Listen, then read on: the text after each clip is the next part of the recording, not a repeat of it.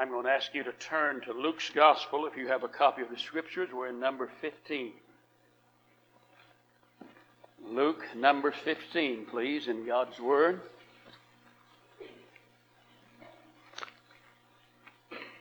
I want to read just a few verses in John's Gospel. That's chapter 3. And then we'll come back to Luke 15, if you have turned with us in the Word of God.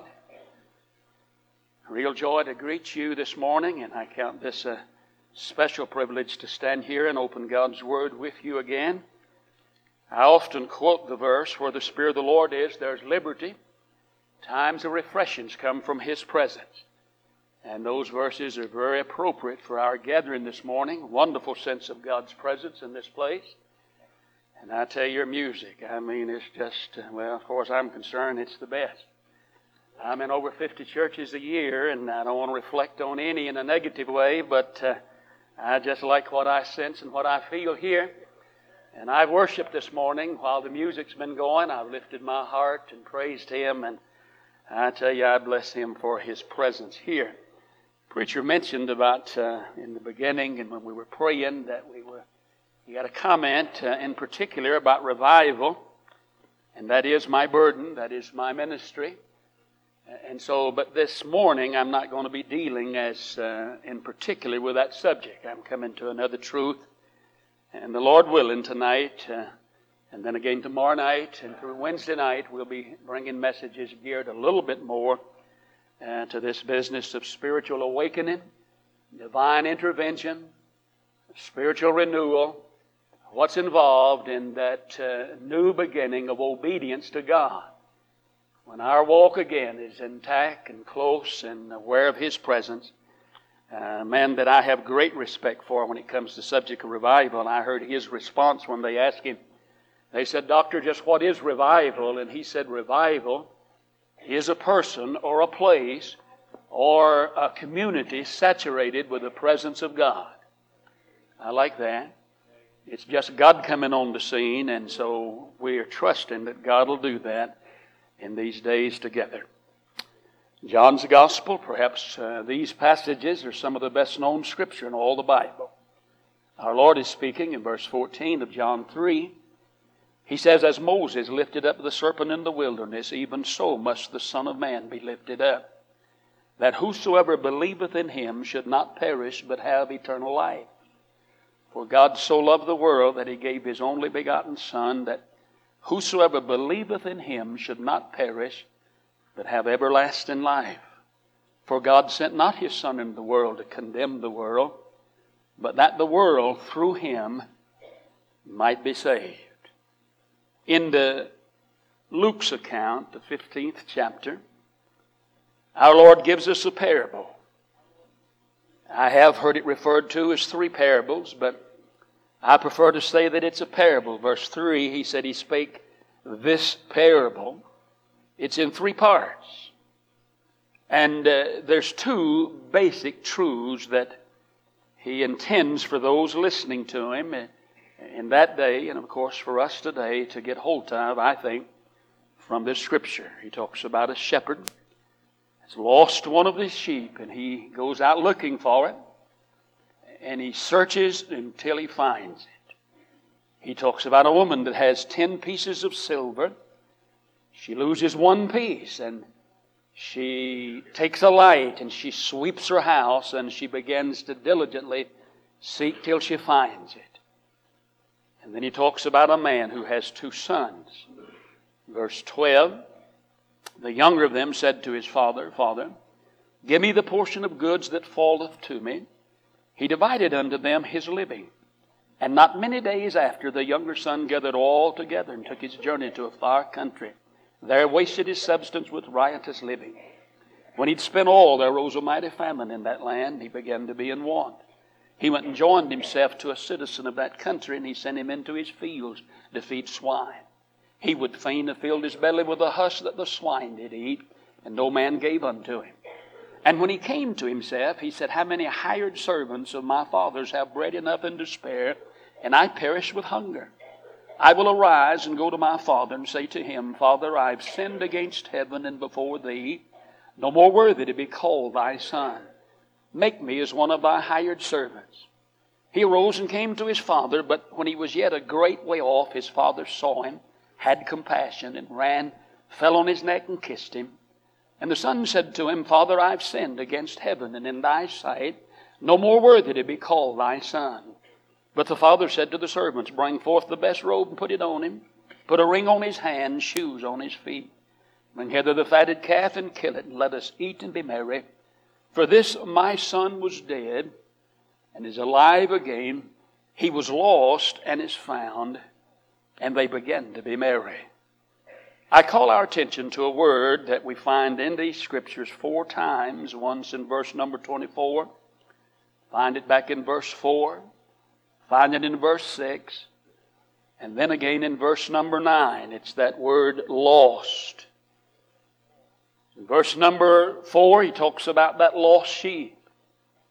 Verse number 6, he has uh, the shepherd saying, Come rejoice with me. I found my sheep that was lost. Down in verse 9, the woman finds the piece of silver that she lost, and they're rejoicing that she's found and she's, uh, she's recovered that which was lost. And then in verse 24, the father says, This is my son.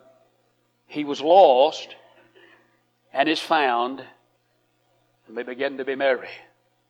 Two truths this morning that I trust the Lord will impress on our hearts not only the lostness of man but what the Pharisees didn't understand was the love of God. What God thought about these that they refer to as publicans and sinners.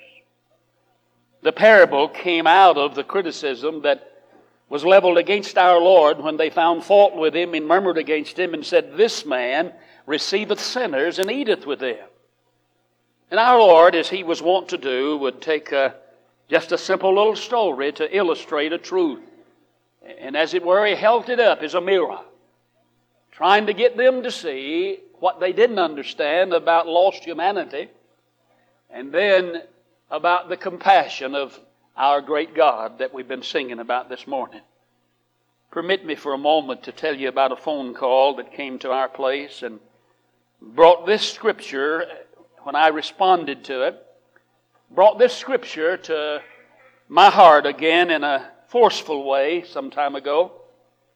I've been in the St. Louis area, and uh, it's about a five hour drive from home.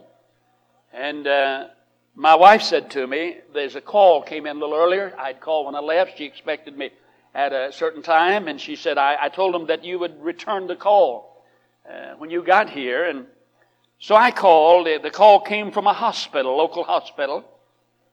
And it was from a family that, oh my, a number of years ago in my early ministry, uh, they would attend our place, especially members of his family. He came some. Uh, and his wife and children, they were there more than he was, and, and, and relatives of theirs were members of that fellowship. But they've moved away. They've been gone now for these years. And now they're in uh, our area again, and uh, he's in the hospital, and he's critically ill. And when I returned the call, his wife answered, and she told me uh, why she called and said, Brother Hurt, he, he asked if I would call, and he wonders if you would come see him. She said, I'll just let him tell you. She said, I will say this. This was early afternoon. She said this morning the doctors, when he asked them to be rather frank with him and his words were, be upfront with him about his condition. And the doctor was real upfront and said to him, Well, as far as we're concerned, you won't leave this hospital. And said, You know, we're amazed that you was even able to get here, in which he'd walked in the hospital a few days prior. But the doctor says, You, you probably just have days to live. And he did. And so he asked his wife to call me. I, I repeat, I hadn't seen him in a long time, years. Uh, he's a man 57 years old, been away from our area at least, uh, I would say, 20 years. And, uh, but back there at this special hospital. And when I got there, he asked his wife if she would slip out of the room and said, I, I need to speak with Brother Hurd alone. And I'm going to express to you just what that man said to me. I'd never had anyone before or since uh, ask me the question in the way that he asked it.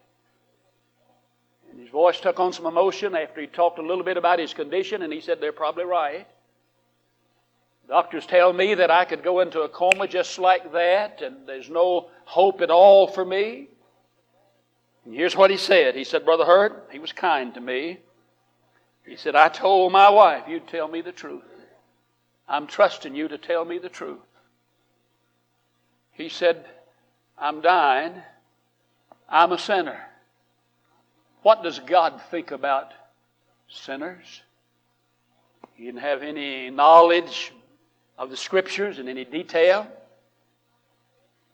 And I can't say to this audience what uh, I sensed and felt and was aware of in that hospital room when that man, out of the depths of his heart, struggled to express that.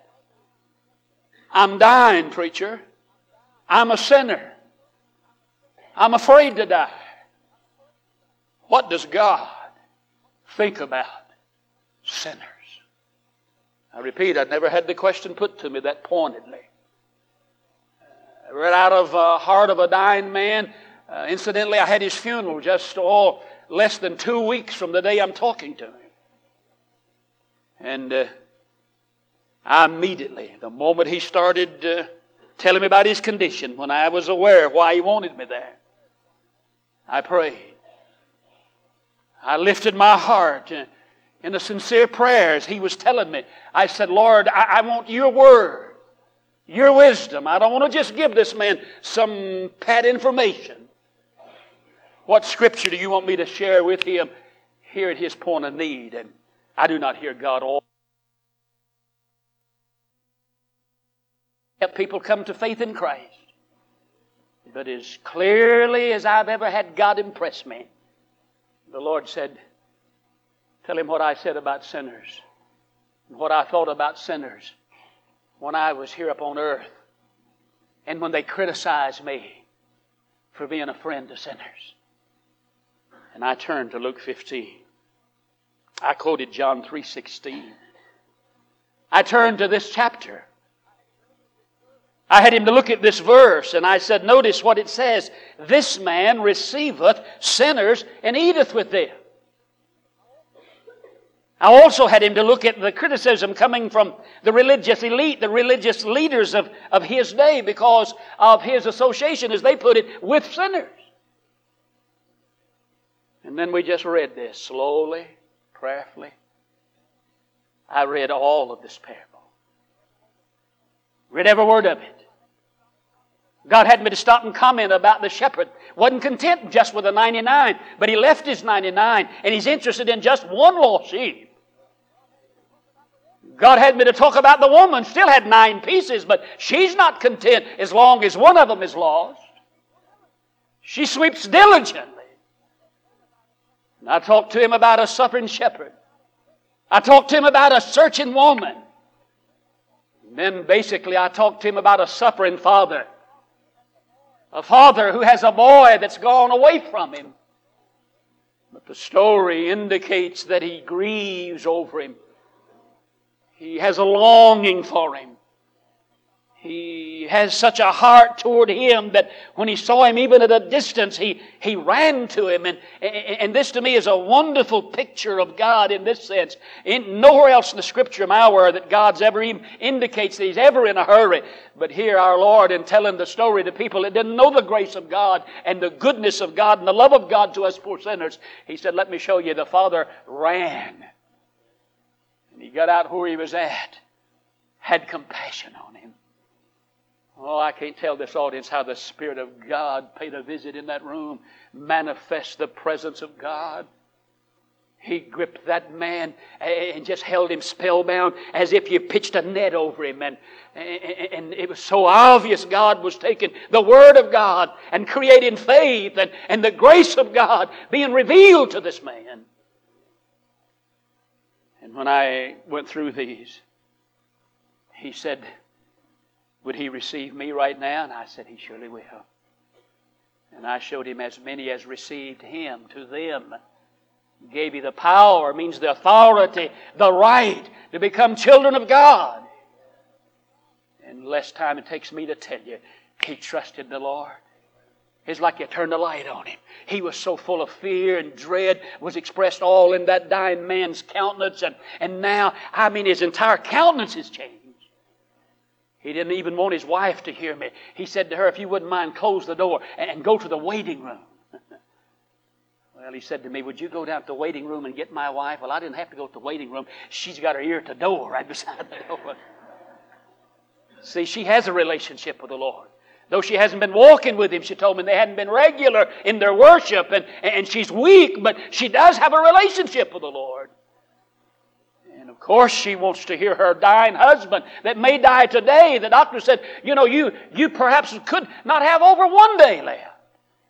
And here he is, dying and calling for a preacher that he'd heard years ago and saying, He'll tell me what God says. I, I came to this scripture this morning. Pardon me for being so personal, but I relived. That came as real to me over that motel room this morning as if I was in that room with that dying man. His wife came in, the very first words he said to her, he said, I won't tell you, I'm not afraid anymore. And as he said it, he, he began to cry, and, and there was such rejoicing. And I, I can't tell you, God came. I, I've had the joy of seeing God come in a lot of meetings, but I think as I thought about it this morning, the manifestation of God's presence and power and glory in that room. Oh, we laughed, we cried, we lifted our hands and just worshiped in that room because a sinner had come home. What really gripped me this morning, Jesus and telling his story to people that didn't really, they didn't know the love of God in this sense. Of course, they didn't care about the lostness of man. Jesus there giving himself to poor fallen men. And the text, what gripped me again this morning, verse 1, says, Then drew near unto him. They took the initiative. There's something about Jesus that was winsome and it would draw people. And these poor fallen sinners looked at him and said, We're welcome. And they took the initiative. They drew near. And this self righteous bunch of Pharisees, they responded with their criticism and in their self righteousness and said, This man receiveth sinners. What really gripped me again this morning, listen to me carefully. The Lord seemed to say to me, Have you lost sight of the lostness of man? You know you got family members and loved ones and neighbors and friends if they die in that condition? They're going to be lost forever? He seemed to say to me again this morning, they won't come on their own. They're not able to do it. When he went back, he said, I'm sending someone in my place. And when he's come, he's the one that, that brings people to Christ. But he doesn't work from heaven. He works, he, he indwells believers in this age. And he's here and he wants to love people through us. He wants to reach people through us. I basically said to that man three things, and his question to me when I responded, though I didn't put it just like this, but let me drop these three words into your thinking this morning. What does God think about sinners? He grieves over their going. When this boy left, what the Pharisees didn't understand that there was a father who grieved over the waywardness, over the lostness, over the going away. And he pictures this father here. Of course, they had no grief because they didn't care. They're not suffering like this father is suffering because they had no love. You see, the greater the capacity of a person's love, the greater the capacity for that person to suffer. The reason we don't suffer over some people, we don't care for them. But if you have a deep concern for somebody, if you love somebody and they're in trouble, oh, you express your concern through your suffering and your grief and your burden. And so here's a father grieving over that boy going away. I was in the Dallas area preaching some time ago, and I'd made a statement similar to that and brought into focus. We see the father's heart basically when uh, he's watching for that boy, uh, saw him at a distance, and a couple talked to me after the service. I thought about him this morning, thinking about this, and my heart just was, my, my heart was touched again this morning as I listened to their story. And he said, We had a boy left home, Brother Hurd. We hadn't heard from him in over three years now. His voice took on some emotion. He's a teenage boy. Left home when he was 15. We don't even know where he's at. Don't have any idea. Haven't ever heard a word from him. We don't know whether he's alive or, or dead. His wife stood there and the tears literally trickled down her cheeks while he's telling me about it. But here's what, I, what he said that I want to share with you. He said, Brother Hurt, I go up to his room. A lot of times I wake early in the morning. I go up to his room. His room was upstairs. We live near a park. Park has a lot of lights. I can see all through there. He said, just two days ago, I was preaching there in an evening, just two days ago, he said, I went up to his room three or four o'clock in the morning. I couldn't sleep. I went up there and bowed down in his room, prayed for him. Prayed if he's still alive, God, would you be close to our boy? God, would you let, would you let our boy come home? He said, then I went over and pulled the curtains back, and he said, I, I looked as far as I could see. He said, this scripture here, see, they've come to this scripture so many times. He said, you know what I was thinking about? If I could just see him. If I could just see that boy. More than anything in this world, that dear man with a broken heart said, I'm longing for it. I could see that boy coming. Well, he, he'd fit the picture, at least in this sense this morning. There's a father grieving over his going. But here's a father not only grieving over his going, here's a father rejoicing over his returning. Pharisees couldn't get a hold of that. In every part of his parable, he has someone saying, Come with me. Let's, let's rejoice. I mean, that which was lost, it's found. He calls his friends and his neighbors. The lady calls her neighbors together and says, Rejoice, I've found the piece of silver that was lost. And the father said to the servants, Put the best robe on him, put a ring on his finger, shoes on his feet, and kill the fatted calf. And so we'll have a party. Let's be merry. Oh, what does God think about us poor sinners? He not only grieves over our going, he rejoices over our returning. Oh, when he sees a sinner coming home, there's joy in the heart of the Father. There's joy in heaven. God seemed to say to me this morning, What's your response when you hear of somebody getting saved? Does it still excite you? Does it still stir you when you see people walk aisles? See if we're not careful. I preached a series through here when I was a pastor and entitled one of the sermons, and it was painful to have to have to express it, but the question was a title of my sermon is a question. And, and it was this. Who, after we've studied this, we spent four weeks in this. There's four parts. There's another part after these three. And then we ask the question, who are we the most like? The Pharisees in the story or the Lord in the story? See, he talks about the elder brother a little bit later. And, and I've already said it was painful to have to admit, if we're not careful, sometimes we more identify with these self righteous, cold, indifferent Pharisees than we do the Savior that's got a broken heart. That's why we have to have revival periodically. If God didn't give us renewal periodically, only God knows where we'd wander to. That's what revival is. It's a new a beginning of obedience, of love to sinners again, a burden for sinners again. He grieved over his going. He rejoiced over his returning.